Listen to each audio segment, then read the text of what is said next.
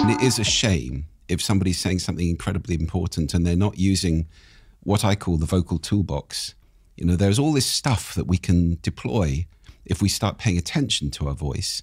You know, if you've got a boring voice, you can do something about it. It's possible. Get a vocal coach, work on it, you know, take up a breathing practice, improve your posture. Uh, just practice prosody, prosody uh, the intonation, you know, really exaggerating it. I'm a, I'm a great fan of doing this. It's the kind of thing that actors do, singers do. And many times, for example, I've, I've given talks where I've been looking at an audience of CEOs, hundreds or thousands of them. And I say, How many of you have to talk in public? Forest of hands goes up. How many of you have had formal vocal training? Three or four people. And I go, What?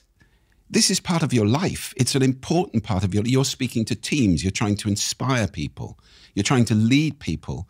You're trying to communicate, build response uh, relationships with people. Uh, you're trying to move, you know, mountains with your voice, and you've never paid any attention to it. It's tragic. You know, we we teach reading and writing in schools. We don't teach speaking or listening, which is absolutely nuts. It's funny because I, when people ask me, I always say that the most important skill you can learn is to sell because you're selling all the time. I'm selling right now. I'm, I meet a girl in a bar. I'm just going to sell to her to try and get, get her number. I have a girlfriend. I wouldn't do that. Um, I'm selling in business. I'm selling to my teams. I'm trying to inspire investors to join us. It's this my life is full of the sales pitch, whether I'm selling myself or an idea or a vision or whatever. Um, but I've never really reflected on the fact that the foundation of that selling is this instrument. Of course. What would I have to do? Because there's lots of people that are out listening to this podcast that start their own podcast and want to be a podcaster, and many of them message me and they want to come and sit here on this podcast one day. What are the types of things um, you would advise someone to do with their voice to be a, to be heard? Well, treating your voice as a skill is the first thing. So becoming conscious that this is a skill. It's not a natural capability. Just like listening is a skill, hearing is a capability, listening is a skill. So I very much talk about these two things as skills. Speaking and listening are skills that we do not teach in school or university, which is mad. So we have to take it upon ourselves because they matter, you know? They, they affect our outcomes in life. They affect, I, always say, our happiness, our effectiveness, and our well being are fundamentally affected by whether we master the skills of speaking and listening. So, in terms of speaking, understanding there's a vocal toolbox is the first thing. So, things like breathing. I mean, your voice is just breath. That's all it is. Breath moving across your vocal cords. And in order to speak well, it's very good to develop a, a breathing practice. Maybe you do yoga, maybe something else. Uh, Jane, my wonderful fiance, has taught me a breathing practice which is very, very simple. Anybody can do it. Uh, and it's called resonant breathing, which is breathing in through your nose and then out through your mouth, like as if you're blowing. So you can hear it. And you practice that and lengthen, you count and lengthen the in breath and lengthen the out breath. And also, we want to be breathing from our diaphragm, from our stomach, because you know if you watch a baby breathing, it's their stomach that goes up and down, not not the chest. So just developing that. I mean, I wonder, people listening to this podcast, when's the last time you took a really deep breath? We tend to breathe, you know, just to a fraction of our lungs, like a little bird. But with your voice, it's very important to breathe deeply and to get into that practice. Also, a great cure for nerves. You know, if you come on oh, stage yeah. and you're a little bit like this, eh, hello everybody, then a big deep breath will settle the voice right down. So it's a really powerful thing to do. That breathing practice, what is it doing then in terms of improving my performance? I've got the nerves part, but in terms of my vocal cords or it gets you into it. Well, what is it? Aristotle said excellence is uh, no, we are what we do repeatedly. So excellence is not an act, it's habit. So it gets you into the habit of breathing better and deeper. And, you know, when you're speaking in public, there's nothing wrong with taking a deep breath and filling your lungs. Actors do it all the time. I mean, a singer can sing for the most enormously long mm. note uh, you know, uh, what's the world record for static apnea? 28 minutes, something like that, lying at the bottom of a swimming pool. on one breath. You know, and that's static apnea. Then you've got the, the free divers. There are things we can do with our lungs which are beyond imagining virtually. And yet most of us just breathe little tiny, tiny breaths. So it's good for you as well to exercise your lungs, to inflate them. I, I had, uh, unfortunately, a few years ago, a pulmonary embolism, which is quite scary. I mean, it can kill you, and that's blood clots going to the lung. They have to go through the heart to get to the lung, so that you know that's where you can die. Um, and so my lungs are not as efficient as they were before that. And it's made me even more conscious of the importance of deep breathing, of expanding the lung capacity. It's part of being healthy, apart from anything else, to have great lung capacity. Is that what exercise does? Yeah. Kind of inadvertently. Partly. Yeah. Absolutely. Releases all sorts of good, the happy chemicals into your system as well, exercise. But uh, breathing is very, very good for you generally, and we don't do enough of it. So I've done my breathing exercises. I'm I'm heading on to the Diary of a CEO podcast. What else would I would I have to um, do to be heard from by the listener? What are the sort of tips or skills? Or well, I think variety, just in general, is a very important aspect of speaking. So you talked about people who are monotonic, and that literally means one tone. So if I speak like this through the whole podcast, it would be extremely boring for people. There's not a lot of intonation going on there. I don't get any emotional resonance speaking like that. It's it's it's just boring.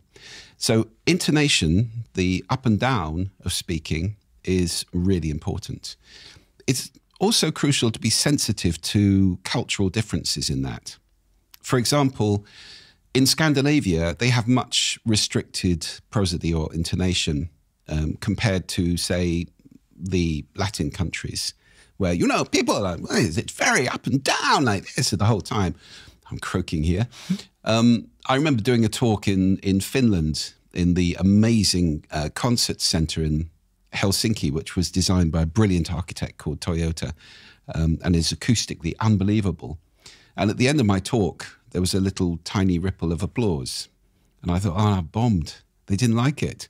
You know, if that had been America, it'd be whooping and hollering and whatever going on. And I went down for a coffee, and people came up to me and said, Thank you, that was the best talk we have had for some years. That's Finns for you. They're very taciturn, quiet people. They don't get very excited much. So, unless they've had a vodka, perhaps. But you have to be adjusting to the prosody or prosody of the audience you're speaking to.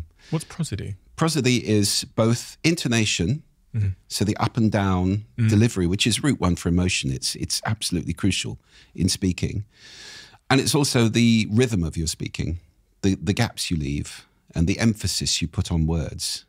So, it's understanding how to. It's not just reading a script flat. It's putting your personality into what you're saying, and that makes all the difference in the world. So anybody who it, it's interesting. I mean, I have friends who run um, voiceover studios, and actors come in to read things, TV commercials, books, and whatnot. Some actors can read, some can't. It's not a skill that everybody possesses to be able to read something or speak in an interesting way that's not a script you learn and then you really, really work on it and so forth. Mm just reading something. It's quite technical, actually. You have to get yourself out of the way. So, yes, working on your voice is um, about variety, it's about breathing, it's about being comfortable with silence, for example, not filling every tiny little gap with ums, ers, you knows, you know what I means, verbal tics. So, all of these things, it's quite important to record yourself listen back and start to take it as a skill and as mastery. Be become your own coach, effectively. I mean, I'm sure you watch back your podcasts, and there's always something to learn. There's always something to look at and to say, "Oh, okay, I could have not done that, or I could have said that better, or whatever it might be." And that's how we become masters.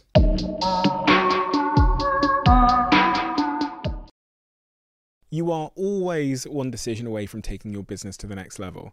And a decision that's helped me to transform my business is moving over to NetSuite, who I'm excited to say are a sponsor of this podcast. If you don't know already, NetSuite is the number one cloud financial system bringing accounting, financial management, inventory, HR into one platform and one source of truth. It's reduced IT costs because it lives in the cloud, so you can access it from anywhere. And the cost of managing and running multiple systems because it's in one unified business management suite. My team and I don't have to worry about tasks being manual and clunky and it means that I can be more efficient and to focus on more important things like bringing you the best episodes and guests on this show. So I become one of the 37,000 companies that have already made the move over to NetSuite. NetSuite has extended its one of a kind flexible financing program for a few more weeks, so head to netsuite.com slash Bartlett for a free product tour. Back to the episode. You are always one decision away from taking your business to the next level. And a decision that's helped me to transform my business is moving over to NetSuite, who I'm excited to say are a sponsor of this podcast. If you don't know already, NetSuite is the number one cloud financial system bringing accounting, financial management, inventory, HR into one platform and one source of truth. It's reduced IT costs because it lives in the cloud, so you can access it from anywhere. And the cost of managing and running multiple systems because it's in one unified business management suite. My team and I don't have to worry about tasks being manual and clunky and it means that I can be more efficient and to focus on more important things like bringing you the best episodes and guests on this show. So I become one of the 37,000 companies that have already made the move over to NetSuite. NetSuite has extended its one of a kind flexible financing program for a few more weeks, so head to netsuite.com slash Bartlett for a free product tour. Back to the episode.